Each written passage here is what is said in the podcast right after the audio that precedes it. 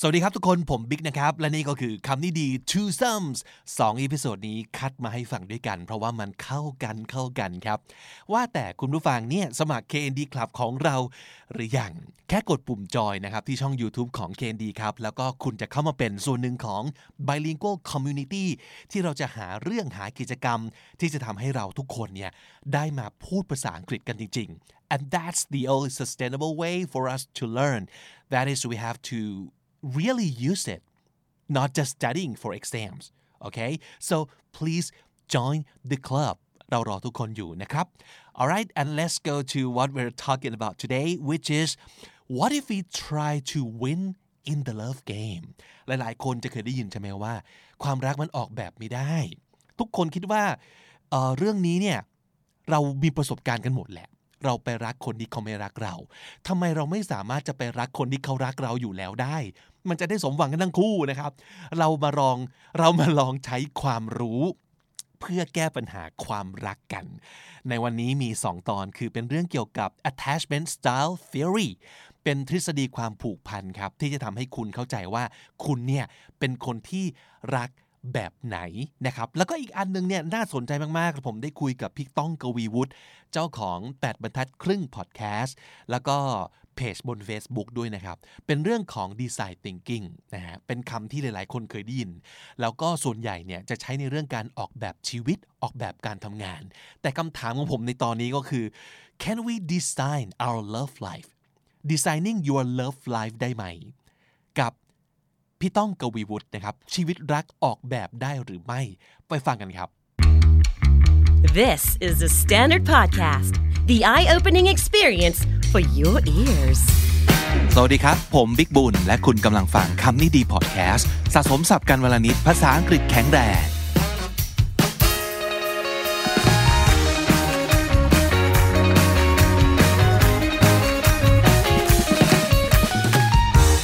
คุณผู้ฟังครับวันนี้ผมมากับน้องจี สวัสดีน้องจีครับ สวัสดีค่ะ น้องจีพูดถึงคำคำหนึ่งซึ่งรู้สึกไปอ่านเจอมา แล้วก็บอกว่าสนใจเป็นพิเศษนั่นก็คือคำว่า attachment theory ใช่แล้วค่ะ มันคืออะไรฮะ มันเหมือนเป็นทฤษฎีเกี่ยวกับความรักค่ะว่าคนเราเนี่ยมันจะมีรูปแบบความรักยังไงบ้าง แล้วก็เราเนี่ยรักคนอื่นแบบไหน แล้วก็เออเหมือนเอามาแอพพลายกับตัวเองว่าฉันเป็นคนรักแบบนี้นะ คาว่า attachment ก็แปลว่าความสัมพันธ์นั่นเองนะครับ attach มันคือติดถูกปะเหมือนกับที่เรา attach เรซูเม่ไปกับอีเมลอะไรเงี้ยก็คือเอาผูกติดแนบติดไปด้วย เพราะฉะนั้น attach มันคือการแนบชิด ติดกันนะครับเเรารู้สึก attach กับอะไรคือเราติดสิ่งนี้มากๆเลย ประมาณนั้น attachment style ก็คือรูปแบบของการที่เราเนี่ยจะไปผูกพันกับคนอื่น ว่ามีแบบไหนจริง ๆ แล้วเนี่ยพอได้ยินคำนี้มา ผมกับน้องจีก็บอกแยกย้ายกันไปทำกันบ้านเนาะเออ แล้วผมก็ไปอ่านเจอคำอธิบายเป็นภาษาไทยนะครับ ในเว็บหนึ่งชื่อว่า theory of love นะครับ theory of love space เขาอธิบายเรื่องนี้ไว้ ค่อนข้างชัดเจนมากอยากเอามาอ่านให้ฟังคร่าวๆนะครับ เขาบอกว่าสมัยก่อนเนี่ยพ่อแม่จะเชื่อกันว่า ลูกเนี่ยไม่ควรจะเลี้ยงเอง เพราะว่าเดี๋ยวจะ spoil เดี๋ยวจะแบบเสียเด็ก เขาก็เลยจะไปแบบจ้างคนเลี้ยงเด็กใช่ป่ะอ่า แล้วเจ้าของ theory คนนี้ชื่อว่า John Bowlby นะครับ เขาเกิดมาในคนชั้นสูงของอังกฤษ ซึ่งแน่นอนว่าทุกคนมีพี่เลี้ยง แล้วอยู่มาวันหนึ่งพี่เลี้ยงคนนี้ลาออก แล้วเขาก็จำได้ว่า โลกแบบโลกพังมาก รู้สึกร้องไห้โศกเศร้าอย่างยิ่ง ฝังใจมาจนโต เขาก็สงสัยว่า เฮ้ยทำไมเขารู้สึกอำลาอะไรกับพี่เลี้ยงคนนี้ มากกว่าแบบแม่ของตัวเองจริง ๆซะอีกเขาก็เลยทำการศึกษาย้อนกลับไปว่าไอ้เด็กแต่ละแบบเนี่ยมีการเลี้ยงดูมันยังไงนะครับเขาก็เลยพบว่าเด็กที่ พ่อแม่ผู้ปกครองอยู่ตอยู่ด้วยตลอดตั้งแต่เด็กๆนะครับ พอร้องหิวพอไม่สบายตัว พ่อแม่ก็จะมาดูแลเอาใจใส่ เด็กเหล่านี้จะเติบโตขึ้นมาเป็นเด็กที่เรียกว่า secure นะครับ ส่วนเด็กแบบ anxious เนี่ยคือเด็กที่พ่อแม่จะมาเป็นพักๆเวลาร้องหิวไม่สบายตัว พ่อแม่ก็มามั่งไม่มามั่ง ไม่รู้ว่าจะมาเมื่อไหร่ เด็กพวกนี้ก็เลยพยายามต้องร้องไห้ให้แรงให้นาน ขึ้นกว่าเดิม เพื่อเรียกให้พ่อแม่มาดูแล ส่วนเด็กแบบสุดท้ายคือ avoidant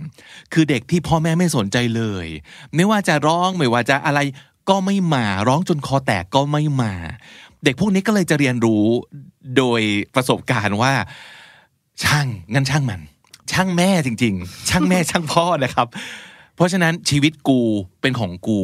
กูก็ต้องเรียนรู้ในการที่จะอยู่คนเดียวให้ได้ อ่า นั่นคือเป็นที่มาของการทดลองซึ่งนำมาสู่ attachment theory นะครับ คือเขาศึกษาความสัมพันธ์ระหว่างเด็กกับพ่อแม่ และมีผลต่อความสัมพันธ์ต่างๆ ที่จะเติบโตมายังไง ทีนี้เราก็ไปหาเจอ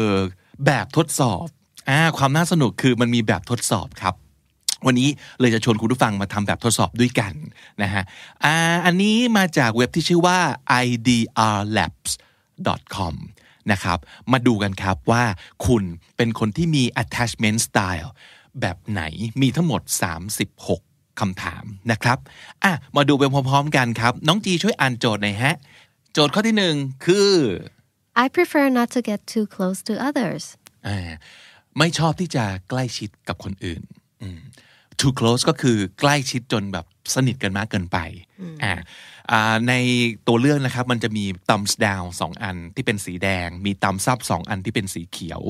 แล้วก็มีตรงกลาง ซึ่งเป็นสีเทาๆ ก็แปลว่ากลางๆ เพราะฉะนั้นก็ดูดีกรีไปเลยครับว่า ถ้าเกิดคำถามเป็นสิ่งที่คุณเห็นด้วยที่สุดก็สีเขียว 2 thumbs up ไปเลย ถ้าสมมติเกิดไม่เห็นด้วยที่สุดก็ thumbs down สองอันสีแดงนะครับแล้วก็ถ้าเกิดกลางๆก็คือสีเทานะครับลองเลือกแล้วก็ทำไปพร้อม ๆ กันนะครับอะคำถามข้อที่สองคือ I sometimes feel disdain for people who are not independent or self-made คาว่า disdain แปลว่าอะไรเกลียดชังไม่ชอบอ่าคือแอบแอบดูถูกนิดหนึ่งเพราะเรารู้สึกว่ามันไม่ดี disdain แอบดูถูกนิดหนึ่งแล้วก็ไม่พอใจหงุดหงิดกับคนประเภทที่ not independent ก็คือออ่าเหมือนแบบอยู่ตัวคนเดียวไม่ได้ทำอะไรด้วยตัวเองไม่ได้ ใช่ คนที่แบบ ตัดสินใจเองไม่เป็นต้องติดอยู่กับผู้อื่นตลอดเวลา เราจะรู้สึกหงุดหงิดกับคนประเภทนี้มาก ใช่หรือไม่นะครับ ข้อ 3 I often feel that my partner is merely using me as a stopover until someone better comes along คาว่า stop over ก็คือที่พักระหว่างทางอะมันคือบอกว่า rest area ต่างๆ มันคือสมมุติเราเดินทางกรุงเทพไปเชียงใหม่ ถึงสักประมาณพิษณุโลกไปแบบพักแรม stop over คือที่พักระหว่างทาง ก็แปลว่าเรามีความรู้สึกว่าคนรักของเราเนี่ยคบเราไปพลางๆ ระหว่างที่ยังหาคนที่ดีกว่าไม่ได้ รู้สึกอย่างนี้หรือเปล่านะครับคำถามต่อไป I almost never worry about my partner breaking up with me อืมเป็นคนที่แบบเซลล์มาก ไม่เคยมานั่งกังวลเลยว่า อุ๊ย แฟนจะบอกเลิกอ่าใช่หรือไม่ใช่ ข้อต่อไปครับ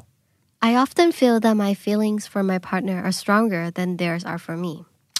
มีความรู้สึกว่าเรารักแฟนมากกว่าแฟนรักเรานั่นเองนะครับ ข้อต่อไป Sometimes I worry that my partner is intentionally ignoring my phone calls or texts, or at least not responding to them as quickly as a loving partner should do. ก็คิดว่าเฮ้ยถ้าเกิดเป็นแฟนกันเนี่ยโทรไปต้องรีบรับดิเทคไปต้องรีบตอบดิแล้วก็แอบรู้สึกว่าเฮ้ยแฟนเราตั้งใจจะไม่ไม่ตอบไม่ตอบเราเทคเร็วๆอะหรือว่าตั้งใจจะไม่รับสายอะตั้งใจไม่ตอบไลน์หรือเปล่าเออแบบอืมอ่าหรือเปล่าหรือเปล่า ถ้าเกิดใช่ สองตำซับสีเขียวนะครับ ถ้าไม่ใช่เลยสองตำดาวสีแดงครับ อันต่อไป I find it easy to ask others for help or support. รู้สึกว่าการขอความช่วยเหลือจากคนอื่นนะครับ เป็นเรื่องง่ายมากเลย ไม่หนักใจที่จะขอให้คนอื่นช่วย ข้อต่อมาค่ะ My desire for closeness sometimes scares people away. ก็คือเป็นคนที่เอ่อต้องการความใกล้ชิด อย่างยิ่ง desire for closeness นะครับ closeness มันคือต้องแบบอยู่ด้วยกันเยอะๆ ต้องแบบเปิดใจกันตลอดเวลามีอะไรต้องบอกหรืออะไรต่างๆ แบบเนี้ย sometimes scares people away ทำให้คนรู้สึกแบบโวยไม่เอาแล้วเยอะเกินไป หรือเปล่าคุณเป็นคนแบบนี้หรือเปล่า I guard my privacy pretty fiercely and can react adversely if my partner forces intimacy or closeness upon me. fiercely ก็คืออย่างรุนแรง ใช่ค่ะ guard privacy อย่างรุนแรงก็คือหวงแหนความเป็นส่วนตัวมากๆ แล้วถ้าเกิดแฟนของเราต้องการที่จะเข้ามาแบบล้วงเนาะล่วงล่วงละเมิดเออเอ้ยไม่ล่วงละเมิดไม่เข้ามาแบบให้สนิทกับเรามากขึ้นอืมอืมหรือสมมติเอาง่าย ๆ พี่เห็นภาพประมาณว่า ขอดูมือถืออะขอเช็คมือถืออ๋อออะไรประมาณเนี้ยแล้วก็มีอะไรต้องบอก password password Facebook Netflix คืออะไรต้องบอกสิ Line อะไรอย่างเงี้ย คือเราจะรู้สึกแบบไม่โอเคอย่างยิ่ง แล้วก็จะ react แบบมีท่าทีเป็นศัตรูขึ้นมาเลย ถ้าเกิดแม้แต่แฟนของเราต้องการล้วงลูกถึงสิ่งเหล่านี้จากเรา คุณเป็นแบบนี้หรือเปล่า อันต่อมาครับ Trusting others is easy and I generally find that I get a good outcome when doing so อืมการที่เราไว้เนื้อเชื่อใจคนอื่น เป็นสิ่งที่ง่ายมากเลยสำหรับเรา ก็คือไม่มีปัญหาในการแบบ อะเฮ้ย ไว้ใจให้เขาทำเอ่อแล้วก็ส่วนใหญ่แล้วเนี่ย เราจะได้เอาคำที่ดีก็แปลว่า การที่เราไว้ใจคนอื่นเนี่ยทำให้เกิดความรู้สึกดีๆ หรือว่าเกิดผลลัพธ์ที่ดี ในขณะที่บางคนเนี่ย มีอิชูในเรื่องการไว้ใจคนอื่นเยอะมาก เพราะว่าอาจจะแบบไม่เชื่อว่าคนอื่นจะทำได้ดีเท่าเรา หรืออาจจะแบบเคยโดนหลอกมาหรืออะไรเงี้ยก็เลยไม่ค่อยไว้ใจคนอื่น แต่ถ้าในข้อนี้นะครับ คุณเป็นคนไว้ใจคนอื่นง่ายมาก ก็สองตำซับสีเขียวไปเลย ข้อต่อไปครับ I feel that if people got to know me they wouldn't like the real me ก็คือถ้าสมมุติเกิดคนเริ่มรู้จักตัวตนที่แท้จริงของเรา ถ้าเกิดเราเริ่มแบบ show true colors เห็นแบบคนก็จะเผยท่าแท้แบบกลัเผยท่าแท้ คนอื่นต้องไม่ชอบแน่เลยอะเพราะว่าจริง ๆ คนเราเวลาแบบคบกันเนี่ยมันก็ต้องมีแบบช่วงเวลาของการแบบเพิ่งรู้จักใช่ใช่ไหมแล้วก็มันจะพอแบบไม่เป็นตัวเองนิดนึงเออพอรู้จักไปนานๆแบบเริ่มเห็นว่าจริงๆเนี่ย เป็นยังไง สิ่งที่เคยตั้งใจจะไม่แสดงออก มันก็หลุดออกมา เราจะกังวลมากเลยว่า ถ้าคนรู้ว่าจริง ๆ เราเป็นคนยังไงอะเขาต้องไม่ชอบเราแน่เลย คุณเป็นคนอย่างนี้หรือเปล่า ข้อต่อมาครับ Love isn't really that important to me ความรักไม่ได้สำคัญกับเราขนาดนั้น อันนี้อาจจะหมายถึงคนที่สมมติอะ as opposed to career or family or other things เราอาจจะคิดว่าแบบ เฮ้ยถ้าเกิดให้ให้เลือกระหว่างแบบรักดีกับงานดี เราเอาการงานดีไว้ก่อนสมมติ ความรักไม่ได้สำคัญอะไรขนาดนั้น ไม่ต้องมีแฟน ก็อยู่ได้สบายๆไม่ได้โหยหาอะไรประมาณนี้นะครับคุณเป็นคนแบบนี้หรือเปล่า I sometimes enhance my allure by being intentionally mysterious around others enhance ก็คือทำให้มันมากขึ้นใช่ไหม allure ก็แปลว่าเสน่ห์ดึงดูดใจประมาณนั้น บางครั้งเราตั้งใจจะแบบ level up เสน่ห์ของเรา โดยการทำตัว mysterious ใช่ไหมเขาใช้คาว่า mysterious ใช่ไหมใช่ค่ะทำตัวลึกลับให้ดูแบบน่าค้นหา เออ ตั้งใจทำตัวหน้าค้นหาเพื่อให้คนอื่นรู้สึกว่า อุ้ยคนนี้มีเสน่ห์จุง หรือเปล่าคุณบางครั้งทำตัวแบบนี้หรือเปล่าอะตรงข้ามกับบางคนที่แบบ มีอะไรเปิดเผยหมด อืมไม่มีการแบบเก็บกัก มันก็เลยดูแบบ เออดูไม่มีอะไรเลยอะเรารู้หมดแล้วอย่างเองี้ยอค่ะแต่ว่า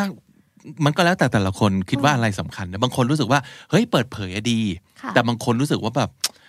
เราเก็บเก็บไว้ดีกว่าอ่าแบบไม่ไม่แบบไม่เผยไต่ทั้งหมด อุบอุบแล้วคิดว่า เออเนี่ยมันเป็นเสน่ห์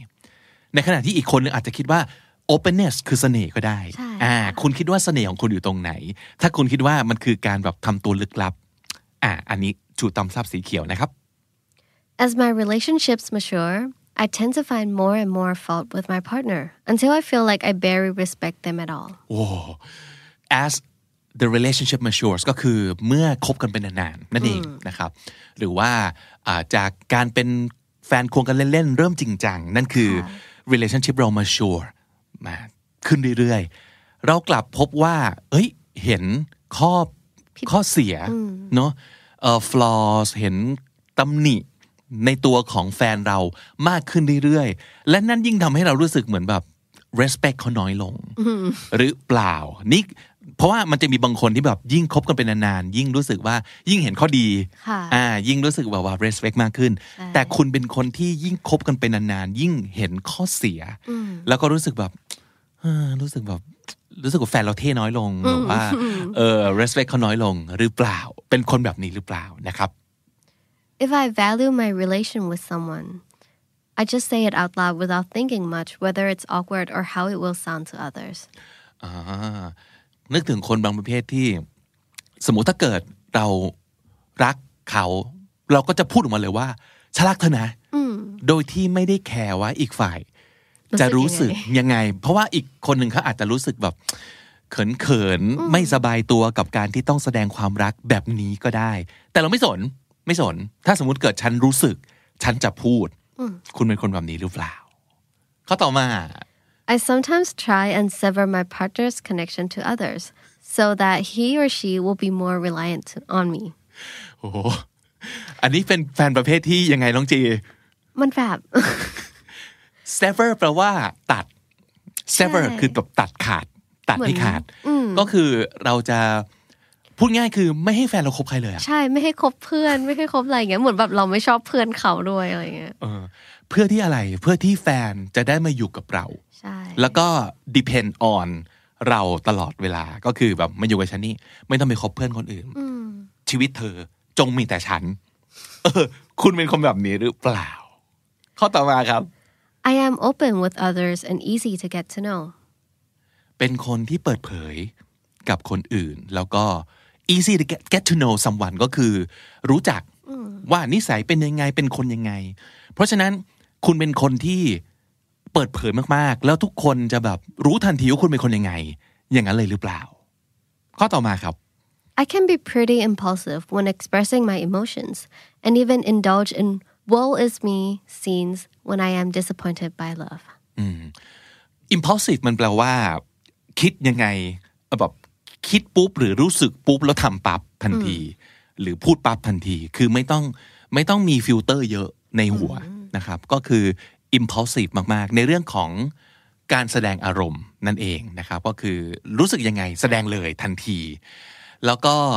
มันจะมีคำว่า woe is me ใช่ไหมใช่ค่ะ woe is me W O E woe is me มันเหมือนกับเป็นคำอุทานในเชิงแบบ sarcastic หรือ humorous มันพูดถึงความซวยของตัวเอง ความโชคร้ายของตัวเองแบบขำๆ เพราะฉะนั้นมันคือการแบบขำๆคืนๆน่ะ เออ เวลาที่เราแบบสมมตินกใช่โดนเท ก็จะ สามารถแบบหัวเราะเยาะความโชคร้ายของตัวเองได้ อะไรประมาณนั้น เออ เป็นคนประมาณนี้หรือเปล่านะครับ ข้อต่อมาข้อที่เท่าไหร่แล้วสิบเก้าแล้วสิบค่ะเก้าครับ I hide my true emotions เป็นคนที่เก็บซุกความรู้สึกของตัวเองเอาไว้ ไม่แสดงออกเรื่องอารมณ์เท่าไหร่ เป็นคนแบบนี้หรือเปล่า Pressuring me for commitment is just about one of the worst things a prospective partner can do เอ่อ prospective ก็คือคนที่อาจจะเป็น partner ก็คือ สมมติเขาคบกันอยู่อืมค่ะคบคบกันอยู่ แล้วไอ้คนเนี้ยพยายามจะ force commitment ให้เกิดขึ้น คือรีบเป็นแฟนกันสิ รีบแบบรีบแต่งงาน รีบมีรีบลูก move รีบ in ด้วยกันสิอืมรีบอะไรอย่างเงี้ย เออ เขาบอกว่าถ้าแฟนเราทำแบบเนี้ย มันจะเป็นสิ่งที่เลวร้ายที่สุดที่จะเกิดขึ้นได้ กับความสัมพันธ์ในสายตาของคุณ ก็คืออย่า pressure กัน อย่ามากดดันว่าต้องรีบคบต้องรีบ move in ต้องรีบมั่นต้องรีบแต่งอะไรทั้งสิ้นนะครับเราเราเราชอบที่จะชิวๆมากกว่า เพราะฉะนั้นถ้ากดดันปั๊บเดี๋ยวพังแน่นอน เออของคุณเป็นแบบนี้หรือเปล่า I make everyday decisions easily without needing advice or reassurance ก็คือเป็นคนที่ตัดสินใจเองได้ ไม่ว่าจะในเรื่องอะไรก็ตาม นะครับไม่ต้องการ reassurance ก็คือเป็นการคือ confirm อะให้อีกคนนึงบอกว่า เออเออแบบเนี้ยดีแล้วนะครับสมมุติเราจะตัดสินใจเสร็จปับ๊บไม่กล้าทำเลย ต้องไปถามความเห็นที่สองสามสี่ก่อนว่า เฮ้ยดีไหมแก เฮ้ยดีไหมครับ เฮ้ยดีไหมพี่ เฮ้ยดีไหมพ่อต่างๆ ค่อยอ่าลงมือนะครับ แต่ไม่คุณเป็นคนที่ไม่ต้องถามคนอื่น ก็ตัดสินใจเองได้ ในทุกๆวันอย่างง่ายดายหรือเปล่า I've rarely been afraid of being alone or that no one would like me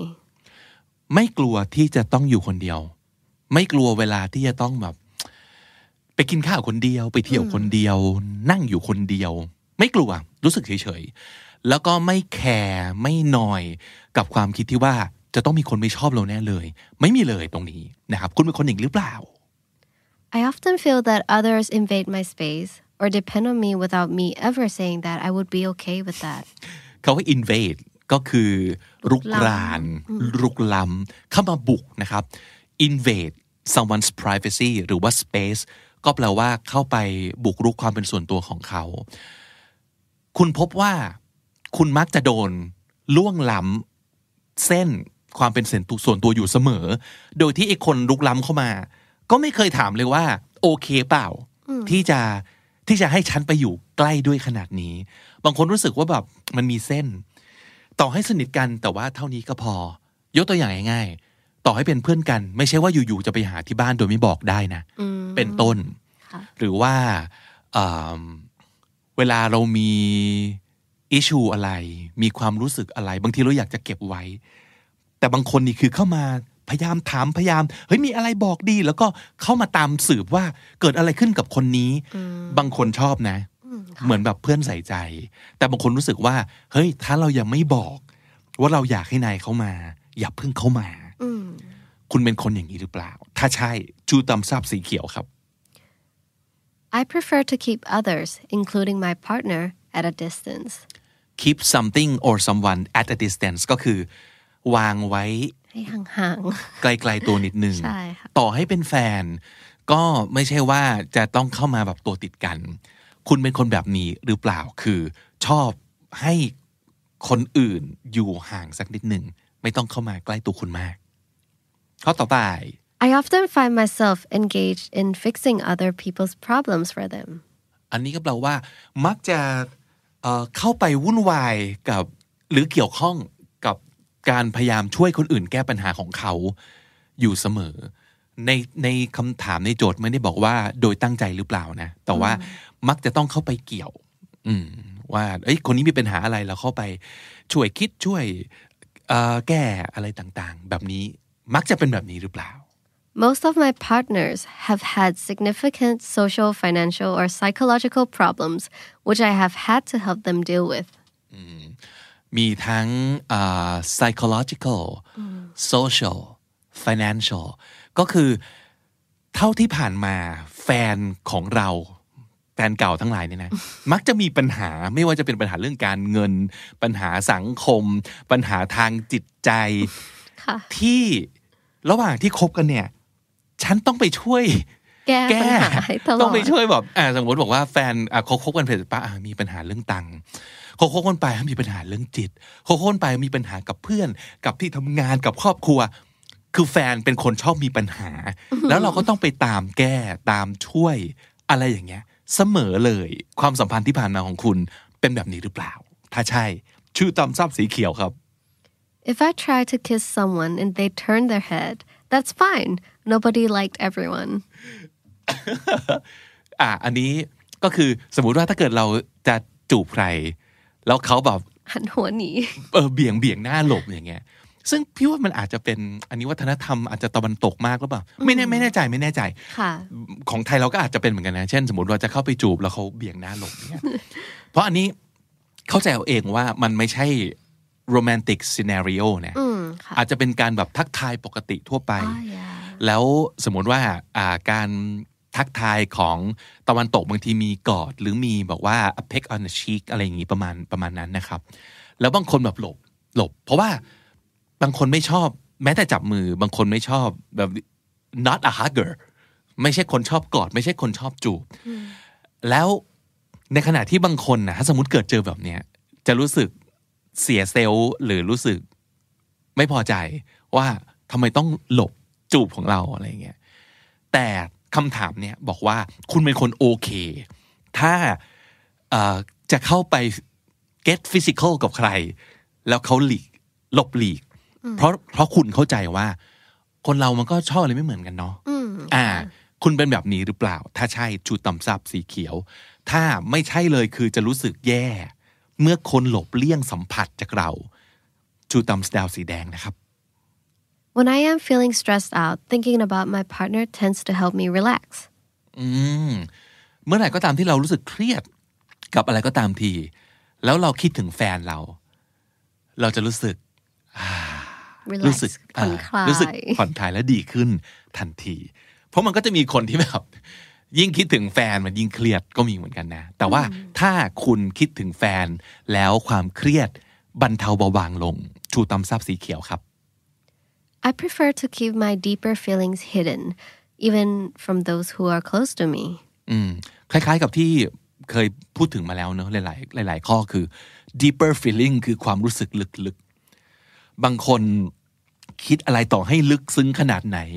พูดออกมาหมด แสดงออกมาหมด แต่ว่าเราอะมักจะเก็บความรู้สึกแบบลึกๆ เอาไว้ไม่บอกใคร ไม่แสดงออกต่อให้เป็นคนที่ใกล้ชิดเรามากก็ตาม คุณเป็นคนแบบนี้หรือเปล่า my partner truly understands me and my needs แฟนของเราเข้าอกเข้าใจเอ่อความรู้สึกนิสัยแล้วก็ความต้องการของเราเป็นอย่างดี Sometimes when I am single, I just want to skip ahead to being in a well established relationship again. I don't enjoy the mating dance and its insecurities. อืม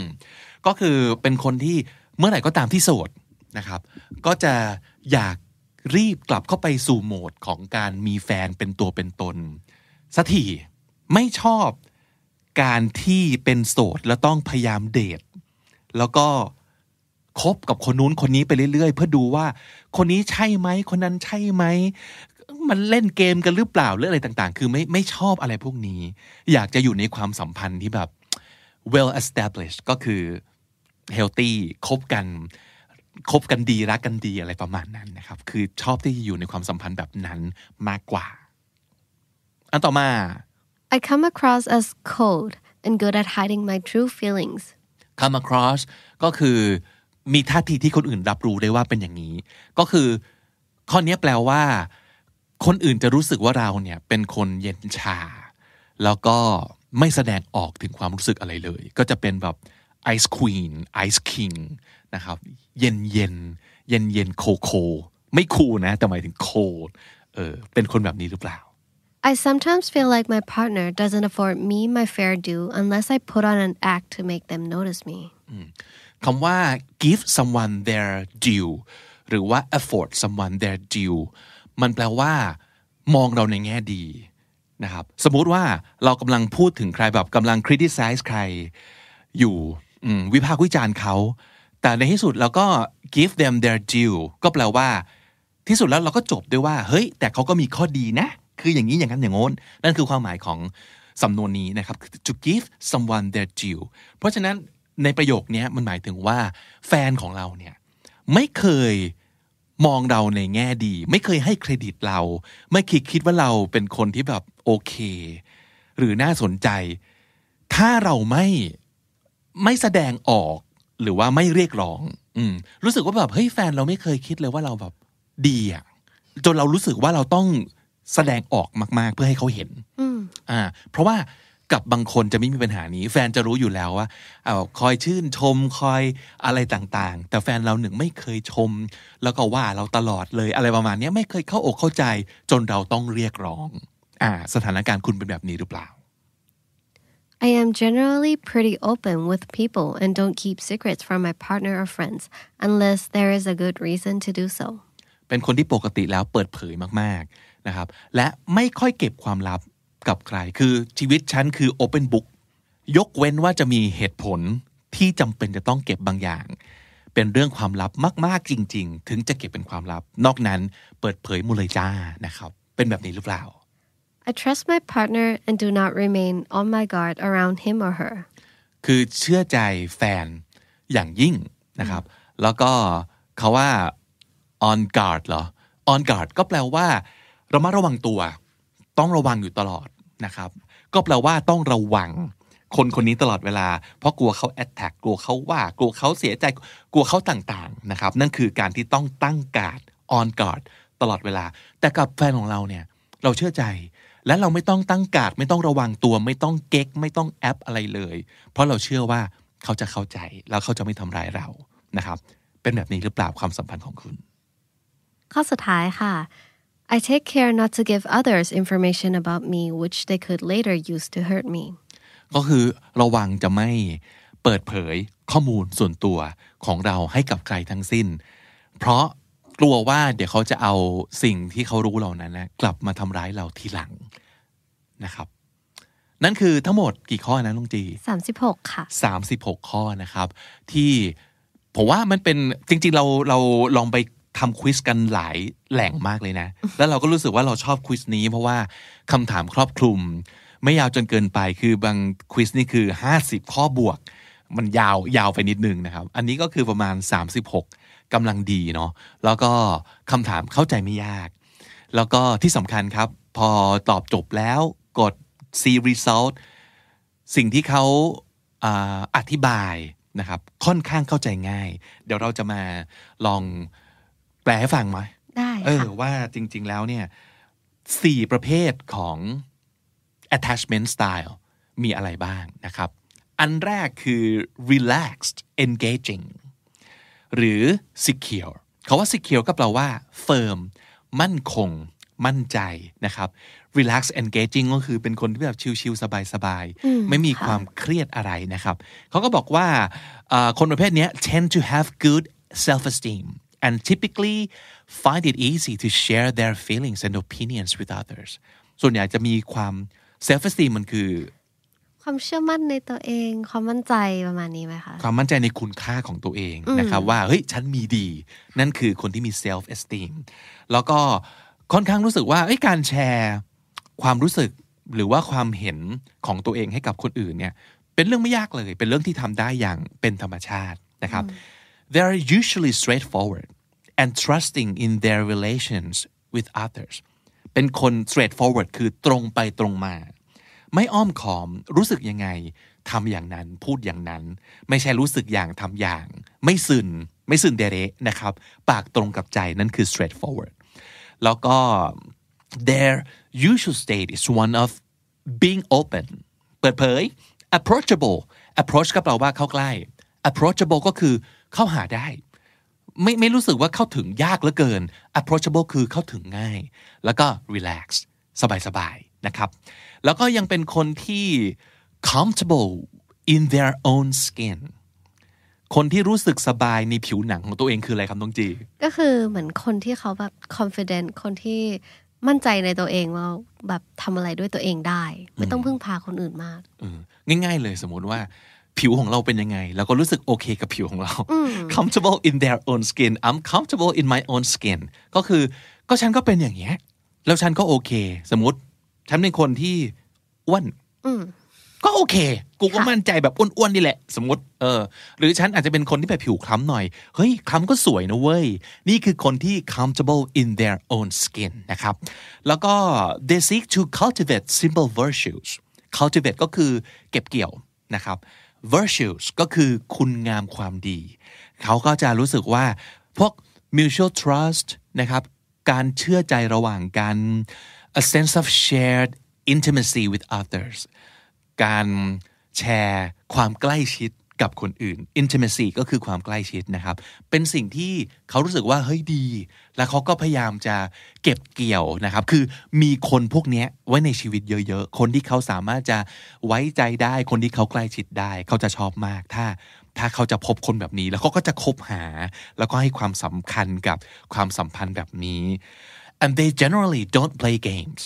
อย่างที่บอกเขาเป็นคน straightforward ตรงไปตรงมา เพราะฉะนั้นไม่ play games ไม่เล่นเกม สมมติไม่ลองใจสิว่าถ้าทำอย่างนี้แล้วอีกคนจะรู้สึกไงไม่ลำใหญ่ไม่เอานะครับ uh, but seek to establish an uncomplicated and mutually beneficial relationship ก็คือ seek to พยายามพยายามหานะครับ establish uncomplicated ความสัมพันธ์ที่ไม่ซับซ้อน แล้วก็ mutually beneficial mutual ก็คือซึ่งกันและกัน beneficial คือมีประโยชน์มีประโยชน์ก็คือคบกับใครแล้วทั้งสองฝ่ายคือได้กับได้ win win นั่นคือ mutually beneficial นะครับนั่นคือประเภทแรกนะครับ ก็คือพวก secure ซึ่งฟังเราดูดีมากเลยเนาะใช่เอค่ะอประเภทที่สอง on edge engaging เขาว่า on edge แปลว่า tense แปลว่า stressful nervous ใช่อ่าค่ะรู้สึกอืมประหมาเกรงเครียดอยู่ตลอดเวลา แต่เขาให้คำจำกัดความว่าเป็นพวก ambivalent ambivalent คำนี้แปลว่าอะไรครับต้องจีเออจริง ๆ แล้วมันแบบเป็นมิกซ์ระหว่างสองอย่างเนอะก็คือ อืมเป็นมัน mix นั่นเอง ใช่ค่ะคือมีทั้งสองอย่างนั่นคือใช่คาว่า ambivalent ก็คือเป็นคนที่ very good at attracting the attention and admiration of others around them เป็นคนที่เก่งมากในการที่จะพยายามดึงดูดความสนใจและความชื่นชมจากคนรอบข้าง มันมีสอง strategy สำหรับคนประเภทนี้นะหนึ่งเรียกว่า the helpmate กับสองเรียกว่า the playmate แบบแรก helpmate ก็คือ แสดงให้คนอื่นเห็นว่าเขาเป็นคนที่ useful คบกับฉันมีประโยชน์นะ ฉันจะช่วยเธอทำนู่นทำนี่ใช่ฉันจะช่วยเธอแก้ปัญหาได้สารพัด กับแบบที่สอง playmate playmate คือคนที่ attractive คือคนที่ charming มี charming เสน่ห์มีเสอ่น่ห์าเพราะฉะนั้นคนประเภทเนี้ยสองสองแบบใหญ่ๆหนึ่งมีประโยชน์สองมีเสน่ห์เออคุณเป็นคนประเภทไหนนะครับ Ambivalent individuals tend to be quite good at manipulation and getting others to do what they want, and they often have a high degree of sensitivity and accuracy to other people's emotional states. เรียกว่าเป็นมาสเตอร์ ใช่ ของการแบบของการชักจูงอารมณ์คนเนี่ยเขาเข้าใจว่าคนอื่นรู้สึกยังไง เขาเก่งมากในการที่จะมองความรู้สึกของคนแบบขาด อืมค่ะ แล้วเขาก็จะรู้วิธีว่า ถ้าอยากให้คนนี้ทำแบบนี้ เราจะต้องทำยังไงอ๋อ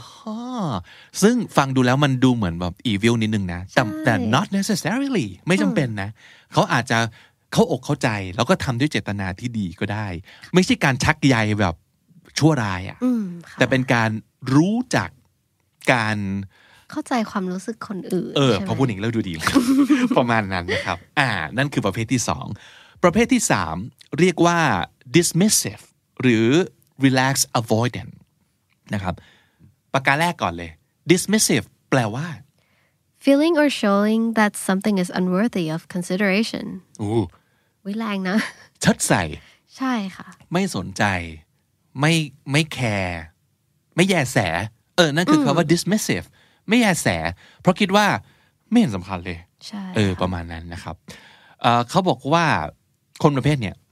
prefer to keep their distance and guard against invasions of their privacy ก็คือเป็นคนที่ไม่ใกล้ชิดกับคนอื่นมากเกินไปนะครับ เราแวดระวังเรามัดระวังตัว ไม่ชอบให้คนอื่นเข้ามารุกล้ำพื้นที่ส่วนตัวของตัวเอง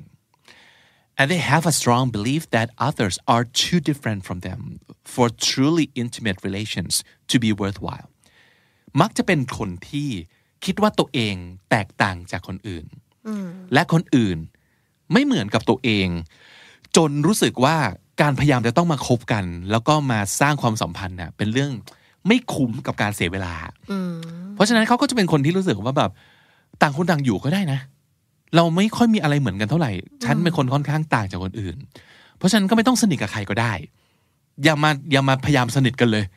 เหนื่อยเปล่าๆ อ่าเขาจะเป็นคนประมาณนี้ and they tend to avoid entering into relations where emotional interdependence and intimacy are required คำว่า inter dependence dependence ก็คือการต้องพึ่งพากันนะครับ inter ก็คือระหว่าง ก็แปลว่า ความสัมพันธ์อะไรก็ตามที่ต้องพึ่งพาอาศัยกันในเชิงอารมณ์มาก ๆ หรือว่าต้องใกล้ชิดมาก ๆ เนี่ย เป็นสิ่งที่เขาจะเลี่ยงไม่ไม่อยากจะเข้า เข้าไปในความสัมพันธ์แบบนี้ and they tend to be quite content keeping their deepest feelings and views to themselves ค่อนข้างจะโอเค กับการที่จะเก็บความรู้สึก ลึกๆของตัวเองเอาไว้ โดยไม่บอกใคร บางคนไม่ได้นะ บางคนเก็บพวกนี้ไว้ไม่ได้ ต้องพูดออกมา ไม่งั้นจะอึดอัด แต่คนพวกนี้คือสบายมาก รู้สึกอะไรยังไง เก็บเอาไว้ ไม่โพสต์ไม่แชร์ ไม่ทวีต นิ่งก็สบายสบายๆบางคนไม่ได้ต้องทวีต กูต้องโพสต์ใช่กูต้องอะไรสักอย่างใช่ค่ะแต่คนพวกนี้ไม่ไม่รู้สึกว่าจำเป็นต้องเอาออกมาแชร์นะครับ and finally they also tend to be intelligent risk takers since they are at heart relaxed and cool under fire คนประเภทเนี้ยเป็นเป็น risk taker ก็คือพวกชอบเสี่ยง แต่เป็นคนชอบเสี่ยงที่ฉลาดด้วยนะ คือ intelligent ไม่ไม่ใช่เสี่ยงอะไรโง่ๆว่างั้นเถอะแล้วเขาก็ค่อนข้างจะเป็นคนที่ cool under fire คำนี้เท่เนาะก็ๆคือใช่เป็นคนที่เชื่อว่าตัวเองอะมีสติต่อให้สถานการณ์มันร้ายแรง มันร้อนสักแค่ไหน เขาก็สามารถ keep cool อยู่ได้อ่านั่นคือประเภทที่ 3 ที่เรียกว่า dismissive นะครับ ประเภทที่ 4 สุดท้ายครับ ก็คือ mistrusting คือ on edge avoidant นอกจากเลี่ยงแล้ว avoidant ก็คือหลีกหลีกเลี่ยงยัง on edge คือ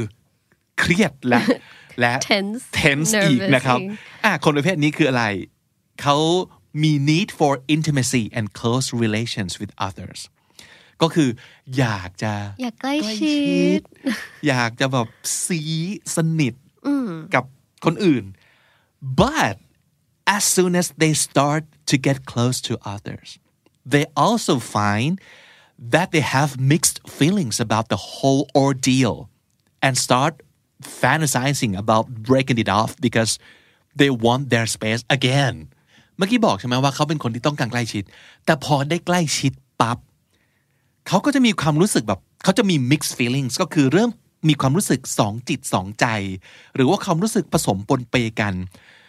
ว่า the whole ordeal เขาว่า ordeal o r d e a l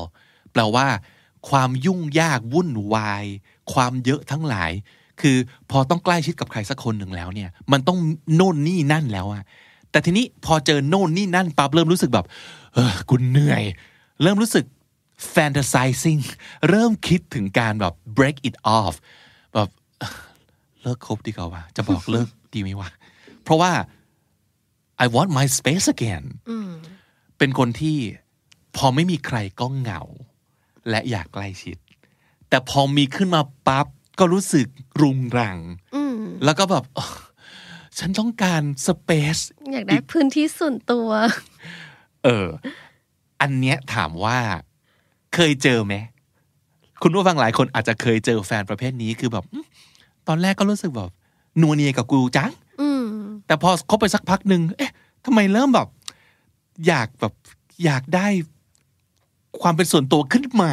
มึงติดอะไรขึ้นมาเขาเรียกว่าห่างกันสักพักะไรโอ้ยแบบนี้เออ คุณเคยเจอคนประมาณนี้หรือเปล่านะครับ แล้วก็อีกอันหนึ่งเขาบอกว่า คนประเภทเนี้ยจะเก่งมากในการ find legitimate fault with others and sniffing out their weaknesses as a way of protecting themselves against being disappointed by others ซับซ้อนนะตรงเนี้ยก็คือ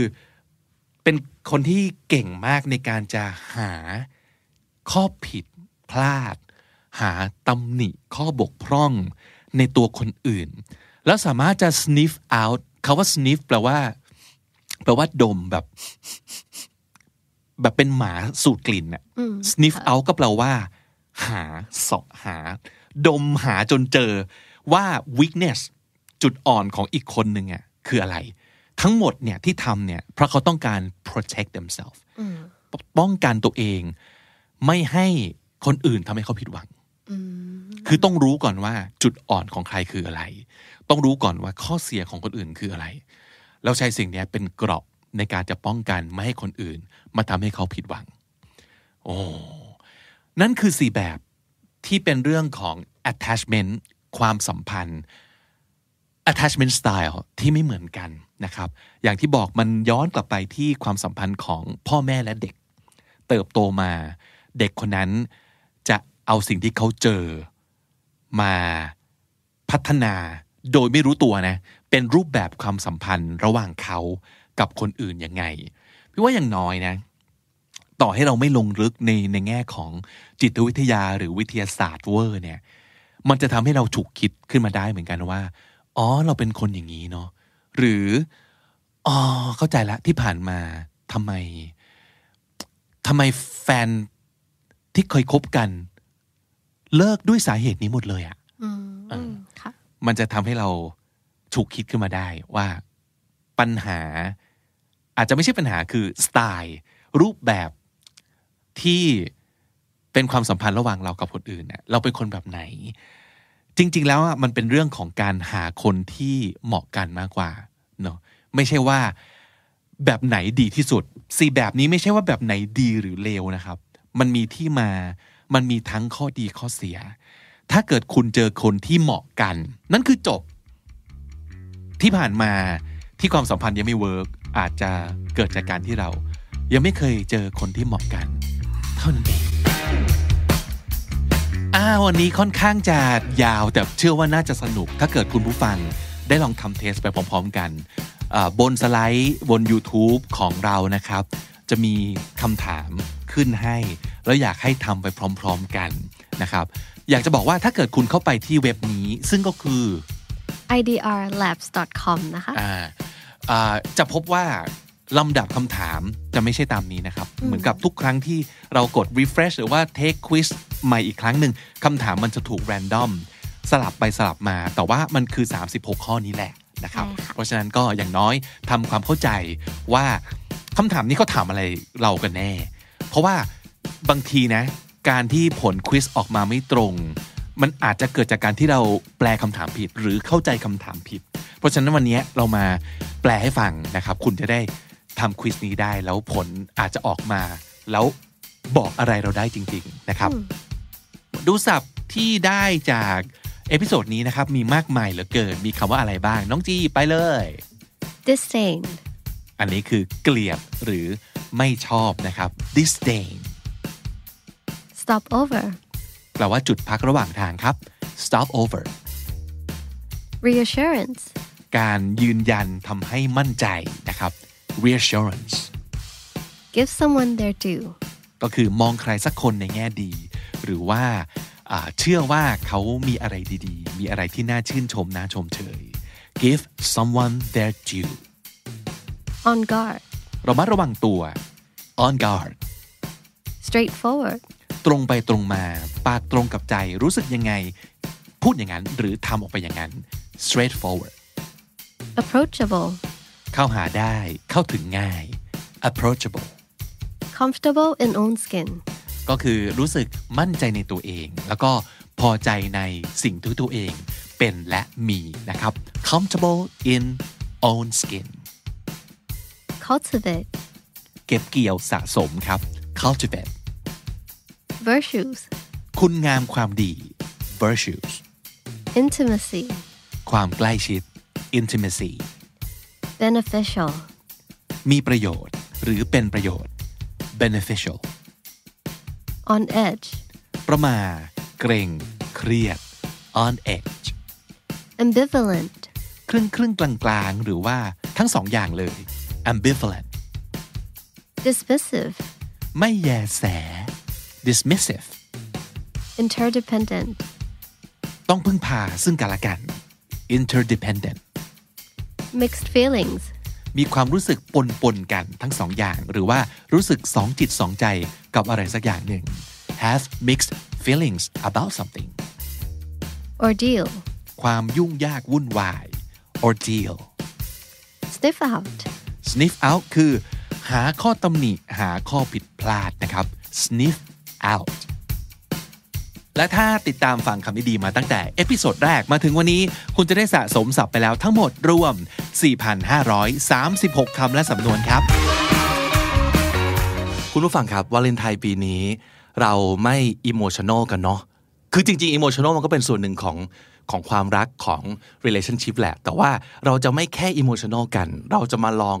มองความรักจากมุมอื่น ๆ ดูบ้างนะครับวันก่อนได้พูดถึงเรื่องเกี่ยวกับความรักแล้วก็เรื่องการตลาดไปแล้ว วันนี้เราจะมาลองอใช้การออกแบบชีวิต หลาย ๆ คนคงเคยได้ยินคำนี้ คงเคยคุ้นเคยกับคำนี้คือ design thinking และถ้าเกิดพูดถึง design thinking ไม่คิดถึงคนคนนี้ไม่ได้จริง ๆ ต้อนรับกลับมาอีกครั้งหนึ่ง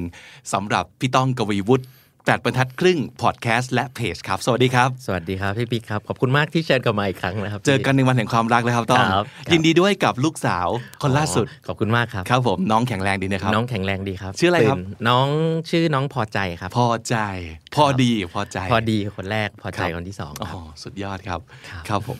อ่า วันนี้อยากจะชวนต้องคุยในสิ่งที่พี่ไม่แน่ใจว่าเคยมีคน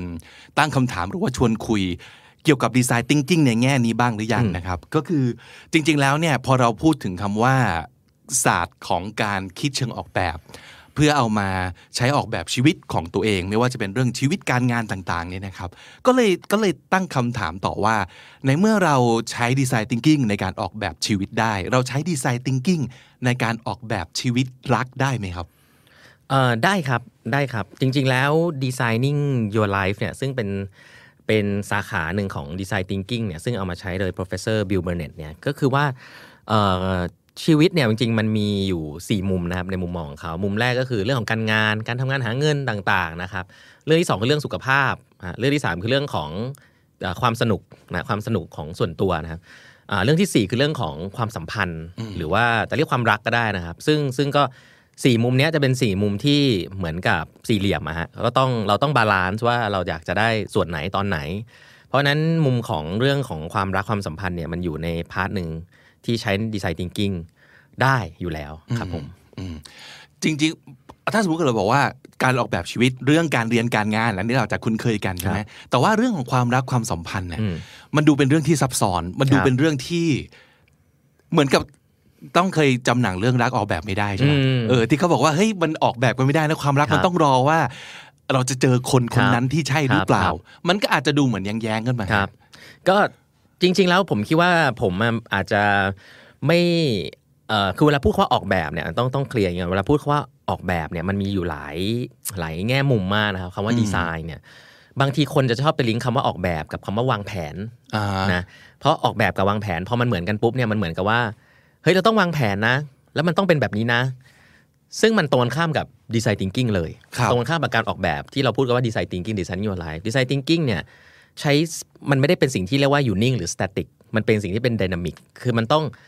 วางแผนลงมือทำ get feedback ว่าเราชอบไม่ชอบ แล้วเราปรับไปเรื่อยๆ เพราะฉะนั้นแล้วจริงๆ ถ้าเรามองในเชิงแบบนี้ปุ๊บเนี่ยเราจะเห็นว่าทุกๆ อย่างเนี่ยมันจะมี part ของการทดลองอยู่ด้วยอ๋อฮะเพราะฉะนั้นถ้ามันเป็นเรื่องการงานเราก็ เอ๊ะเราชอบงานนี้ไหม เราก็ลองไปทำดูไปฝึกงานใช่ไหมครับอะไม่ชอบอะอย่างนี้ไปเปลี่ยนไปฝึกที่อื่นเอ่อพอเป็นเรื่องของสุขภาพ เอ๊ะเราไม่เคยออกกำลังกายเลยอืมเอ๊ะเราต้องวางแผนแค่ไหนบอกเอ้ยพรุ่งนี้ลองตื่นไปวิ่งดูไหมหรือบางคนอาจจะลองซื้อรองเท้าก่อนอะไรอย่างนี้ครับก็ซึ่งมันไม่แปลกนะก็คือคุณลองทำใหม่ ๆ ดูเอ้ยมันมีผลกับชีวิตเราแบบนี้กลายเป็นว่าเอ้ยเราเป็นกลายเป็นคนตื่นขึ้นมาวิ่งเพราะเรามีรองเท้าเออก็มีคนอย่างนี้อก็ได้ยู่เยอะอ่าก็ได้ มันก็เลยจะมันเหมือนแบบคุณทดลองอย่างอย่าง แล้วมันลีดไปสู่อะไรบางอย่างอ่าทีนี้พอเป็นเรื่องความสัมพันธ์ เราเราเอาเคสที่เหมือนกับว่าถ้าเรามีมีมีแฟนอยู่แล้วสมมุติอ่ามันก็คือการพูดคุยกันว่า เฮ้ยตอนนี้มันเป็นยังไงบ้างใช่ไหมครับ เราอยากจะปรับอะไรอืมพอเราเราเราเราปรับเราก็ทดลองทำอะไรขึ้นมาสักอย่างอะเราลองให้เวลากันมากขึ้นในเวลานี้ของสัปดาห์ไหมเราลองไปที่ใหม่ ๆ กันไหมแล้วพอเราทำแล้วกลับมาคุยกันบ่อย ๆ ว่าเอ้ยอย่างนี้ใช่ไหมครับมันก็เป็นการปรับใช่ไหมครับครับหรือแม้แต่คนที่เอ่อ หาใครสักคนอยู่บอกพูดเรื่องพรหมลิขิตใช่ไหมถ้าพูดเรื่องพรหมลิขิตเนี่ยก็คือคุณไม่ต้องทำอะไร ซึ่งนั้นตรงข้ามกับดีไซน์ thinking ร้อยเปอร์เซ็นต์อ๋อดีไซน์ thinking คือการที่เราพอจะรู้ว่าเราต้องการอะไรประมาณไหน ผมเชื่อว่าหลาย ๆ คนจะรู้ว่าฉันชอบคนประมาณนี้แน่เลยอืมเออคนหน้าตาประมาณนี้อืมคนอะถ้าเป็นน้อง ๆ ในมหาลัยฉันอาจจะชอบผู้หญิงคณะนี้อ่าฉันชอบผู้ชายคณะนี้คำถามก็คือว่า แต่ถ้าเรายังยืนอยู่ในคณะตัวเองอยู่อะเอ๊ะแล้วเราเพิ่มโอกาสในการรู้จักคนเหล่านั้นหรือเปล่าอืมมันก็จะกลายเป็นว่าเราก็จะต้องเริ่ม prototype ตัวเองว่า เฮ้ย อย่างเงี้ยเราอาจจะต้องไปงานสัมมนางานอีเวนต์บางอย่างที่เราทำให้เราได้ไปเจอคนพวกนี้ เราอาจจะต้องทำกิจกรรมกับคนต่างคณะมากขึ้น โดยที่สำเร็จไม่สำเร็จไม่รู้แหละ แต่ความคาดหวังก็คือว่าถ้าฉันไปแล้วทดลองดูมันอาจจะ work ก็ได้ อาจจะได้เจอคนใหม่ก็ได้ พอไปเจอเสร็จก็อาจจะเจอเพื่อนสองสามคนละที่เป็นต่างคณะ เริ่มพูดคุยกัน อาจจะไม่ใช่สองสามคนนั้นที่เราชอบก็ได้ แต่ว่าเขาอาจจะมีเพื่อนของเพื่อนอีกอืมคือเราไม่รู้เลยว่ามันจะเกิดอะไรขึ้น แค่ว่าเรา ทำอะไรต่างจากเดิมสักหน่อยไหม เพื่อที่จะก้าวไปสู่เป้าหมายของเรา สิ่งเหล่านี้สำหรับผมเรียกว่าการออกแบบครับอืมเมื่อกี้ต้องพูดถึงคาว่าโปรโตไทป์ซึ่งมันครับก็เป็นคำที่เอ่อถ้าเกิดเป็นในวงวงการการสร้างนวัตกรรมอืมอะคนจะคุ้นเคยกันก็คือสร้างต้นแบบอะไรขึ้นมาอืมสักอย่างอืมเพื่อทดลอง อย่างนี้ต้องหมายความว่าการโปรโตไทปิ้งใน relationship มันคือการออกแบบอะไรฮะ คือออกแบบประสบการณ์ใหม่เหรอใช่ครับ ประสบการณ์ ถ้าเป็นคนที่เป็นอันนี้มุมมองผมนะครับเออที่มีภรรยาแล้วมีลูกแล้วครับนะครับเอ่อถ้ามาส่วนส่วนของผมเนี่ยก็คือการโปรไทป์คือการทำอะไรที่ต่างจากเดิม ประสบการณ์อะไรที่ต่างจากเดิม เช่นอ่าอย่างผมยกตัวอย่าง ผมกับแฟนเคยบอกว่าเฮ้ยเดี๋ยวต้องเนี่ยทำงานเยอะมากเลยนะมีทำนู่นนี่นั่น อยากจะมีเวลาเพิ่มอยากอยากให้ให้เวลาเพิ่มก็อะได้อย่างนี้ วันเสาร์อาทิตย์เราเดือนหนึ่งเราไปต่างจังหวัดสักครั้งไหมอะไรเงี้ยอ่าพอเราลองดูมันก็ทำได้บ้างไม่ได้บ้าง แต่พอเราก็เขาก็อาจจะพบว่าเฮ้ยจริงๆการไปต่างจังหวัดเนี่ยมันขับรถนานมากเลยนะ แล้วแฟนผมก็อาจจะไม่ได้แฮปปี้มากว่าเออเราไปเราก็ไม่ได้ชอบธรรมชาติขนาดนั้นครับเอ้ยการไปดูหนังการอยู่ห้างมันอาจจะโอเคกว่าเหมือนเดิมก็ได้คือแต่ว่าหลังจากนั้นเรารู้แล้วว่าอะไรใช่ไม่ใช่อืม เอ้ยอย่างนี้เราเปลี่ยนเป็นมากินข้าววันศุกร์ศุกร์ศุกร์ศุกร์ตอนเย็นไหมครับอ่าอย่างเงี้ยก็เป็นสิ่งที่เฮ้ยอันนี้อันนี้ work นะ work นะ เพราะว่าจริงๆมันก็เป็นเวลาที่เอาลูกมาอยู่ด้วยได้อืมก็กลายเป็นว่า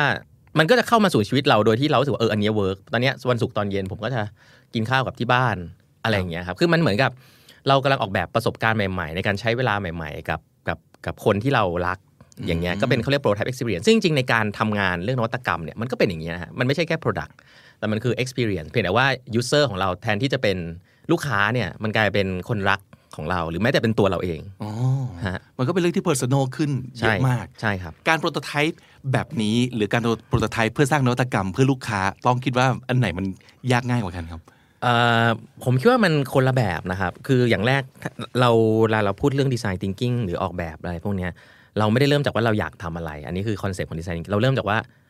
เราพยายามจะแก้ปัญหาอะไรนะครับอืมแล้วแล้วถ้าเราจะแก้ปัญหาอะไรปัญหาเนี้ยมันเป็นของใคร ถ้าเป็นลูกค้าเนี่ยเราอยากจะแก้ปัญหาให้ลูกค้าร้อยเปอร์เซ็นต์เพราะว่าเราอยากเราอยากได้เงินเขาอะสมมติเราอยากทำธุรกิจกับเขาลูกค้าคือพระเจ้า เราจะเคยได้ยินคำว่า customer centric ใช่ไหมฮะครับคือลูกค้าเนี่ยคือเป็นสิ่งที่ มันก็เป็น part หนึ่งของงานที่เราก็ต้องทำของให้ลูกค้า คุยไปทดลองกับลูกค้าไป ไม่อยากทำบางทีก็ต้องทำเพราะว่ามันเป็นงานเราอืม แต่ถ้าเป็น relationship ผมว่าที่ต่างคือว่า relationship มันเป็นเรื่องของคนสองคน เราจะบอกว่าแฟนเราคือพระเจ้าเนี่ยถ้าเราบอกว่าแฟนเราคือพระเจ้าปุ๊บเนี่ย ผมไม่รู้คนคนนั้นจะมีความสุขหรือเปล่า อืมเพราะว่าถ้าเรามีการพูดคุยกันอะ เราจะรู้ว่าแฟนเขาคงเขาไม่เขาก็คงไม่อยากให้เขาเป็นพระเจ้าแล้วแบบเราทำอะไรตามเขาตลอด เพราะเราคงไม่มีความสุข มันกลายเป็นว่า มันเป็นการทำความเข้าใจคนอื่นครึ่งหนึ่งแล้วเข้าใจตัวเองครึ่งหนึ่งแล้วก็ที่สำคัญที่สุดคือการสื่อสารที่ที่ซื่อสัตย์นะ ผมว่าอันนี่ครับสำคัญคือ ถ้าเรามีความเชื่อใจเป็นพื้นฐานแล้วเราสามารถคุยกันได้อะซึ่งโปรเซสของดีไซน์ thinking เรียกว่า empathize เนี่ยครับเราก็สามารถที่จะบอกความรู้สึกเราได้ เขาก็บอกความรู้สึกเขาได้ พอเราคุยอย่างนี้เสร็จปุ๊บ เราก็สามารถจะคิดสิ่งใหม่ร่วมกัน ทดลองอะไรร่วมกัน เพราะฉะนั้นจริงๆ แล้วเวลาพูดเรื่องความสัมพันธ์ความรักเนี่ย ผมคิดว่ามันไม่ใช่ว่าแฟนคุณคือพระเจ้าอืมเพราะถ้าเป็นงั้นจริงๆอะผมไม่คิดว่าตัวเราจะรับสิ่งนั้นได้ บางทีคนบางคนโดนกดไว้แบบนั้นครับเดี๋ยวมันก็ทะเลาะกันในอีกแบบหนึ่งอืม เพราะฉะนั้นการว่าพื้นฐานความเชื่อใจการพูดความรู้สึกที่ซื่อสัตย์ออกมาเนี่ยอาจจะเป็นสิ่งที่สำคัญแล้วก็อาจจะแตกต่างจากการที่เราทำให้กับลูกค้าอย่างเดียว อืมอ่าอืมอย่างเงี้ยครับก็เหมือนกับเราเองก็เป็นลูกค้าด้วย ถูกต้อง เพราะว่าความสัมพันธ์มันจะ work ก็ต่อเมื่อทั้งสองคน happyอืมครับอืมอืมเพราะฉะนั้น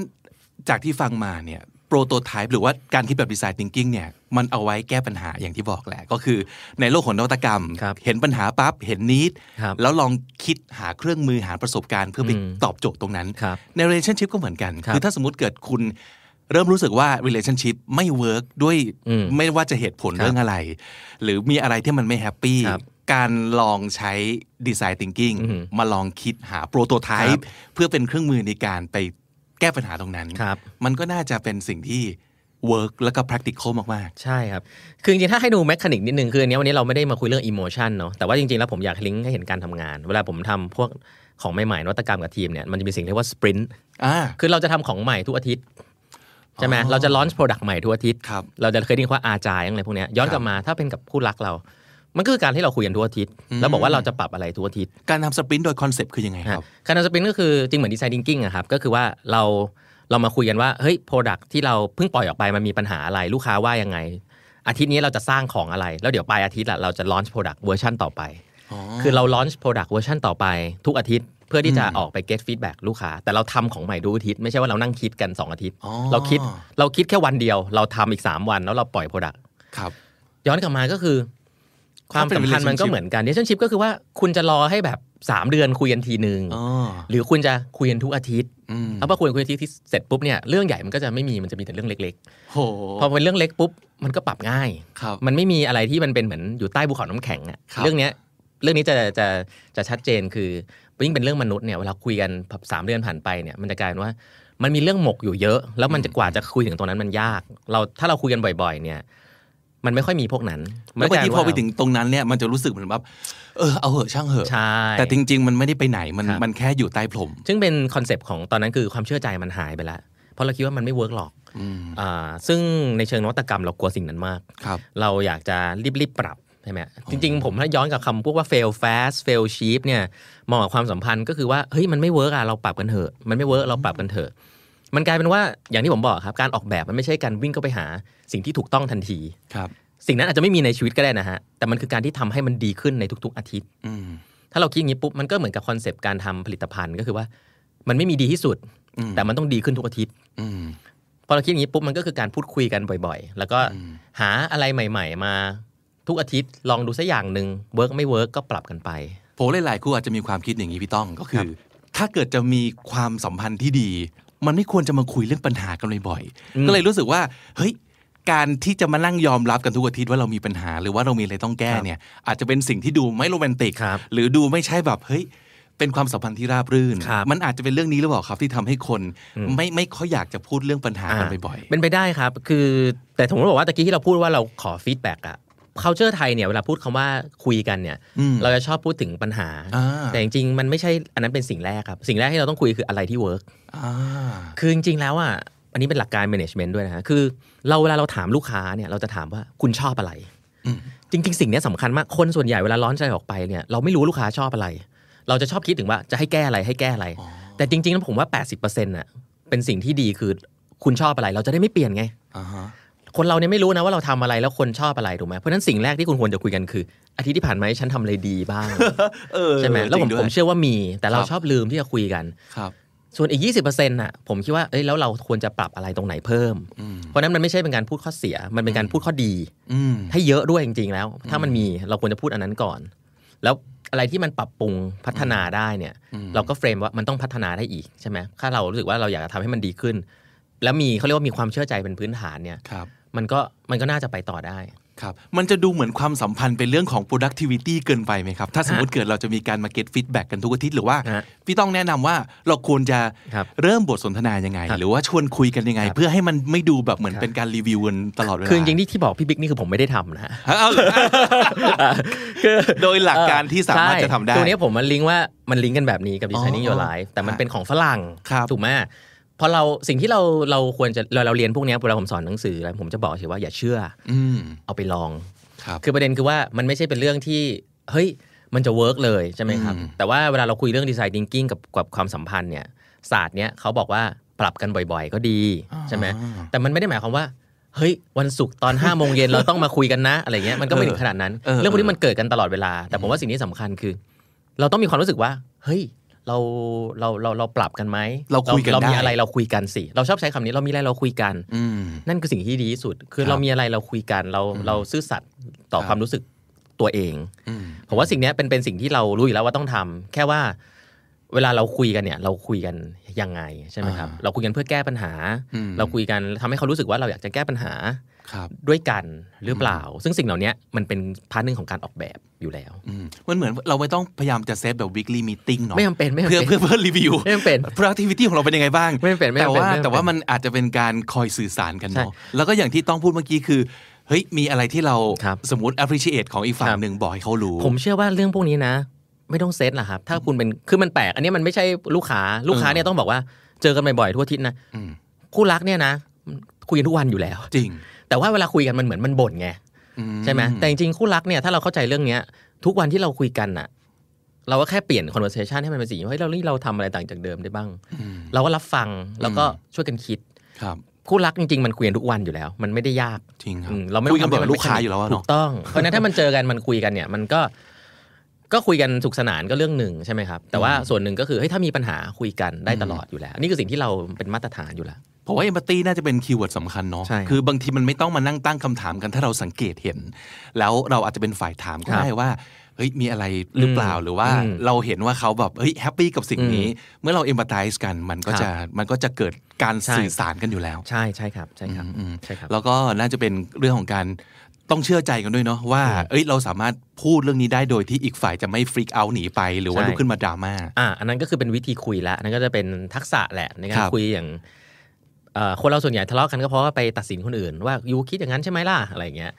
อันนี้เป็นอีกทักษะละว่าเวลาคุยกันคุยยังไงถึงจะไม่ทะเลาะอะไรอย่างเงี้ยครับคครัรับบอะลองลองเอาไปใช้ดูนะฮะว่าถ้าสมมติเกิดมีปัญหาบางอย่างในชีวิตคู่เราสามารถใช้ design thinking ในการในการแก้ไขมันได้หรือเปล่า ลองครับไปเอ่อ empathize กันคุยพูดคุยสื่อสาร feedback ให้แก่กันโดยที่คงจะต้องไปออกแบบกันเองนะว่า ในแต่ละคู่เราคุยกันยังไง คงไม่มีแบบหลักสูตรหนึ่งสองสามอืมแล้วก็ผมว่าน่าสนใจคือโปรโตไทป์ทดลองทดลองหาวิธีหาเครื่องมือหาประสบการณ์ที่จะช่วยแก้ปัญหาอะไรก็ตามครับที่คุณมี เอาละนั่นคือคู่ที่เขาเป็นคู่กันอยู่แล้วอืมอืมแล้วสำหรับคนที่ยังไม่มีคู่อืมยังไม่มี relationship อืม แต่อยากจะมีครับ Design Thinking ช่วยในการออกแบบให้ชีวิตเรามีชีวิตรักขึ้นมาได้ไหมครับอย่างแรกคือได้อ่าอย่างที่สองก็คือว่าก็เหมือนเราหางานที่เรารักอะฮะอ๋อครับใช่ไหมเราก็บอกว่าเออเออเราก็ไม่รู้ว่างานเราชอบงานประมาณไหนแต่เราพอพอเซนได้ว่าน่าจะประมาณเนี้ยแหละอืมเราก็ต้องหาที่ฝึกงานถูกไหมเอเอออพอเราหาที่ฝึกงานปุ๊บเออเอ๊ะเราไม่ชอบอะ เราก็เราก็ลองเปลี่ยนใช่ไหมครับ มันคล้ายๆกัน คือแต่ว่าบังเอิญว่าพอเป็นเรื่องของ relationship ความสัมพันธ์บางทีมันมีความเขินอยู่เยอะมหรือหรือมีโอกาสหรือไม่มีเราไม่รู้ แต่ว่าเราเราเราคงจะพอรู้อยู่แล้ว ว่าเราชอบคนแบบไหน เราอาจจะเคยเห็นคนที่เราชอบเป็นประมาณเนี้ยส่วนใหญ่ ทีนี้พอเรารู้ตัวเองรู้จักตัวเองแล้วเราก็ต้องเริ่มโปรโตไทป์ตัวเองว่าแล้วเราใช้ชีวิตต่างจากเดิมยังไง เพื่อให้เราจะได้ไปเจอคนเหล่านั้นครับถ้าเป็นเด็กมหาวิทยาลัยอย่างเงี้ยน้องผู้ชายวิศวะอยากจะชอบผู้หญิงบัญชีจังเลย แต่แบบ ไม่เคยทำกิจกรรมต่างนอกคณะเลย แล้วหวังว่าวันหนึ่งพรหมลิขิตมันจะมาเจอกันที่ BTS อะไรเงี้ยมันก็คงไม่ได้ถูกไหมฮะเออหรือมันอาจจะเกิดก็ดี แต่แต่มันก็ว่าเราเพิ่ม chance of success เราคือเราก็ใช้ชีวิตต่างจากเดิมนิดหน่อยอืมลองไปทำกิจกรรมต่างคณะดู ไปเจอคนใหม่อืมๆเราคาดหวังไม่ได้เลยว่า เวลาเราไปเจอแล้วมันจะเกิดอะไรขึ้น เช่น เราอาจจะไปทำกิจกรรมต่างคณะ เราไปเจอผู้หญิงบัญชีสามคน เป็นเพื่อนกันเราก็เป็นเพื่อนกับเรา เอ้ยสามคนนั้นไม่ได้เป็นคนที่เราชอบอ่าแต่เขาอาจจะมีเพื่อนอีกเต็มไปหมดเลยอ๋อการว่ากิจกรรมเราอาจจะไปอยู่กับแถวๆนั้นได้เพิ่มเติมอีก คือเรื่องพวกนี้เราจะไม่รู้ถ้าเราไม่ได้เอาตัวเราเข้าไปอืมมันก็หมายความว่าเราก็ต้องรู้ว่าเราชอบอะไรประมาณไหน แล้วเราก็เปลี่ยนตัวเอง แล้วก็เข้าไปไปอยู่ตรงนั้นนะฮะอืมซึ่งมันคล้ายๆกับการหางานที่รักอะ คุณก็ต้องไปฝึกงาน ไม่งั้นคุณก็จะไม่รู้ว่ามันใช่หรือมันไม่ใช่อืมพวกนี้มันก็จะใช้การออกจาก comfort zoneอืมครับ ครับแล้วมันก็จะ fail ด้วย เออจริง มันต้องไม่กลัว fail เนาะใช่ มันก็จะ fail เพราะว่า คือนี่คือ concept ของ design thinking นะครับ ก็คือ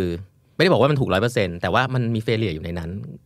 แต่เขาเขาจะเชื่อว่าคนที่มียิ่ง fail เยอะ เดี๋ยวมันจะ lead success ไวอ๋อใช่ ก็แสดงว่าถ้าเกิดคุณยิ่งไม่เขินที่จะเข้าไปคุยไปจีบอะอืมอืมคนนู้นคนนี้คนนั้นอืมโอกาสที่คุณน่าจะได้เจอใช่ก็อาจจะเยอะขึ้น ใช่ ที่ผมเล่าให้พี่บิ๊กฟังคือ ผมมาเขียนบทความเรื่องนี้จริงๆ ผมว่ามันลิงก์กันมันมันมากเลยบทบทความบทความแรกที่ผมเขียนในมติชนสุดสัปดาห์นะครับแล้วก็เป็ครันบบทความที่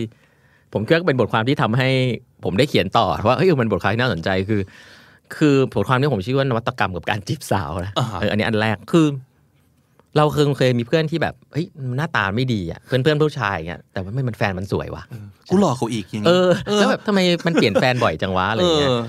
พอเราคุยกับเพื่อนหลายๆคนอะ ส่วนใหญ่จะเป็นอย่างนี้ฮะคือเฮ้ยจริง ๆ คือมันจีบไม่ติดเยอะมากเลยนะแต่เราไม่รู้ว่ามันมีเฟลเลียอยู่ข้างหลังแต่นี่คือจีบแหลกเนอะวะเฟลฟาสเฟลใช่ฟอใช่ร์เวิร์ดกันทุกวันใช่ใช่แต่พอยคือไม่ได้บอกว่านี้ดี แต่คือเราจะเห็นรีซอลว่าอืมแล้วระหว่างทางนั้นมันเป็นการเรียนรู้ของของเขาด้วย คือเขาก็ได้เรียนรู้ว่า เออจีบผู้หญิงยังไง พวกคนที่แบบหน้าตาดีหน่อยอย่างเงี้ยมันจะแบบแบบรอๆแล้วแล้วก็ไม่ค่อยมีแฟนเหนียมเนียมๆเงี้ยแล้วก็จะมีเพื่อนอายุประมาณเนี้ยเท่าเราตอนนี้ยังไม่มีแฟนเยอะมาก เพราะว่าเขาเขาอาจจะเขินหรือรอคนอื่นเข้ามา ซึ่งก็ไม่ได้ผิดอืมแต่แค่บอกว่ามันมีคนหลายประเภทใช่ไหมครับอืมแต่คนประเภทที่เราบอกอะหน้าตาไม่ดีไม่ได้นั่นมาก แต่มีแฟนสวยส่วนใหญ่แล้วเนี่ยเขาไม่ค่อยเขินเขาก็พยายามเทคอาชานสแหละอ่าฮะแล้วก็ระหว่างทางที่เขาไปฝึกวิชาของเขาเนี่ย ใช่ไหมจริงเขาก็จะเริ่มมีความสามารถมากขึ้นกว่าเราจะที่เราไม่เคยเริ่มจะเริ่มเห็เห็นนอะไรแล้วบางอย่างเห็นอะไรบางอย่างแน่ๆซึ่งคนไม่ทำจะไม่รู้เอออย่างผมเนี่ย ผมคบกับแฟนคนเดียวมา 20 ปีอย่างเงี้ยโอ้โหผมก็จะนึกไม่ออกว่าจีบผู้หญิงหลายคนเป็นยังไง ใช่ไหมครับ แต่ว่าเพื่อนผมคงรู้อะว่าแบบเฮ้ยแบบนี้ใช่แบบนั้นไม่ใช่อย่างนี้ต้องเข้าหายังไงในสถานการณ์อย่างนั้นอย่างนี้อะไรเงี้ยอืมผมไม่ได้ว่าจำเป็นผมต้องมีวิชานั้น แต่พอยคือสำหรับคนที่บอกว่าอยากจะหาคู่ใช่ไหมครับครับมันก็เป็นวิธีหนึ่งว่าคุณออกจาก comfort zone ตัวเองหรือเปล่าอืมไม่ได้บอกว่าให้ไปจีบคนพร้อมกันหลาย ๆ คน แต่แค่บอกว่า ครับ เปิดโอกาสให้ตัวเอง เปิดตัวโอเองกาสให้ตัวเองใช่ คือการเปิดโอกาสให้ตัวเอง แล้วก็ สิ่งความสำคัญของการทำนวัตกรรมหรือทุกอย่างคือการออกจาก comfort zone อืมถ้าเราบอกว่าเรารอพรหมลิขิตมันก็คือเราก็อยู่กับที่นั่นแหละอืมถูกไหมฮะก็ไม่ได้ผิดนะอืมแต่ถ้าเราทำของใหม่ทำของใหม่ให้ลูกค้าเนี่ยมันออกจาก comfort zone เสมอ ทุกคนนะอยากจะมี แต่ถ้าคุณอยากมีคุณก็ต้องพร้อมแลกว่าออกคุณก็ต้องออกจาก comfort zone ไปไปเสาะหามันครับเพราะว่า design thinking หรือว่านวัตกรรมมันเชื่อเรื่องการลงมือทำครับ อะไรอย่างเงี้ยอย่างที่เราอาจจะเห็นกันคนที่หน้าตาดีๆ โปรไฟล์ดีๆ หล่อสวยรวย ชาติตระกูลต่างๆ ครบเลย เขาเขาอาจจะรู้สึกว่าเขามีอะไรที่ต้องเสียเยอะ ถ้าเกิดอ่าสมมติสมมติอ่าจีบอะไรแล้วไม่ติดอย่างนั้นเหมือนกันเฮ้ยจะเป๊ะเกิดอะไรขึ้นจะใช่อายหรือเปล่าคนอื่นจะเมาท์ไหมอ่าอ่ามัมันอาจจะมีสิ่งต่างๆเหล่านี้ใช่ที่มันเป็น cost ที่เขาไม่อยากจะเสียไป แต่ว่า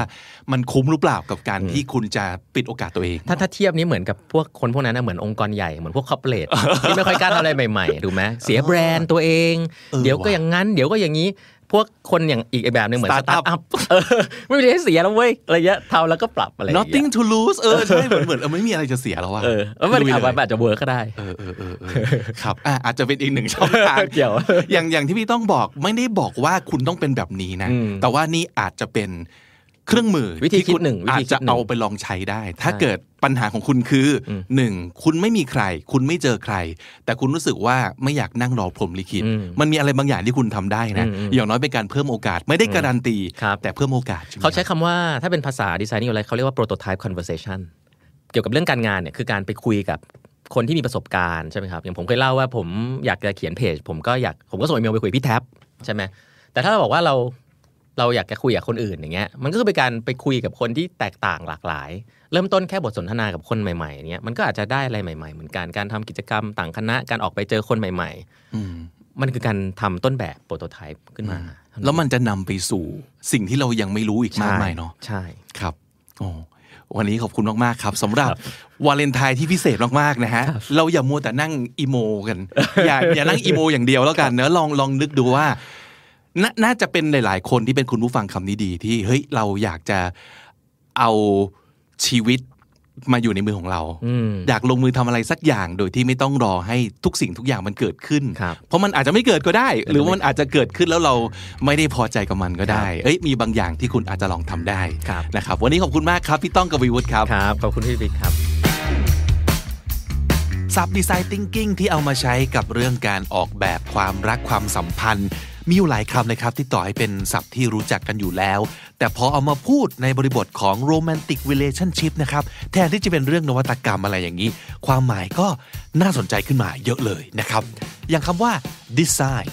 คำว่า design เนี่ยพี่ต้องย้ำเอาไว้ว่ามันไม่ได้เท่ากับคำว่า planning นะครับ นั่นก็แปลว่ามันอาจจะไม่ work ตามนี้ตามที่เราคิดไว้จริง ๆ ก็ได้ แล้วจริงๆส่วนใหญ่มันจะ fail ด้วยซ้ำไปครับ แต่เราต้อง ไม่รังเกียจรังงอนที่จะต้อง fail นะเพราะว่าพอ fail แล้วเราจะมีทางไปต่อนะครับ design thinking บอกไว้ว่า สิ่งที่สำคัญที่สุดก็คือการ empathize empathize ผมชอบมากเลยที่ต้องบอกว่า design thinking ในเรื่องของ designing your life เนี่ยมันต่างจาก designing your love life ตรงที่มันเกี่ยวกับคนอื่นบวกเกี่ยวกับตัวเราเองด้วย คนอื่นที่ว่าก็คือคนที่มีความสัมพันธ์กับเราแบบใกล้ชิดมาก ไม่ใช่แค่ลูกค้าคนหนึ่งที่เราทำงานให้ และครึ่งหนึ่งของความสัมพันธ์มันคือตัวเราด้วยนะครับ ต้องอย่าลืมว่าเราก็อยู่ใน relationship นี้เหมือนกัน อย่าทำทุกอย่างเอาใจแต่แฟนเราเท่านั้น แต่มันต้องกล้าพูดความต้องการของเราเองออกมาด้วยนะครับ relationship มันคือต้องแฮปปี้ทั้งสองฝ่ายครับ อีกคำหนึ่งที่น่าสนใจคือ feedback ครับ การ feedback เนี่ยหลายๆ คนอาจจะมีความรู้สึกว่ามันคือเรื่องของการมาสะท้อนกันเพื่อแก้ปัญหา แต่จริง ๆ แล้วเราควรจะเริ่ม feedback จากอะไรที่เราชอบ อะไรที่มันดี อะไรที่มันเวิร์กนะครับ ไม่ใช่เอาแต่โฟกัส เรื่องแย่ ๆ ที่ต้องแก้เท่านั้นคำว่า sprint S P R I N T คำนี้จริง ๆ โดยตัวของมันเองเนี่ยแปลว่า to run as fast as you can over a short distance ก็คือการเร่งฝีเท้าเต็มที่ในระยะทางสั้นๆนะครับ ในเรื่องการทำผลิตภัณฑ์หรือว่าการสร้างนวัตกรรมเนี่ยมันคือ a time boxed iteration of a continuous development cycle แปลย้อนหลังกลับมาก็คือ เป็นวงจรการพัฒนาสินค้าหรืออะไรสักอย่างอย่างต่อเนื่อง ในช่วงเวลาที่กำหนดเอาไว้แบบซ้ำไปเรื่อยๆนะครับ คุณต้องพูดเรื่องเกี่ยวกับ sprint โดยเอาไปเชื่อมโยงกับคำว่า feedback ก็คือว่าเราต้องมีการ feedback กันเรื่อยๆ อย่างในเรื่องการทำผลิตภัณฑ์เนี่ยคือทุกอาทิตย์นะครับ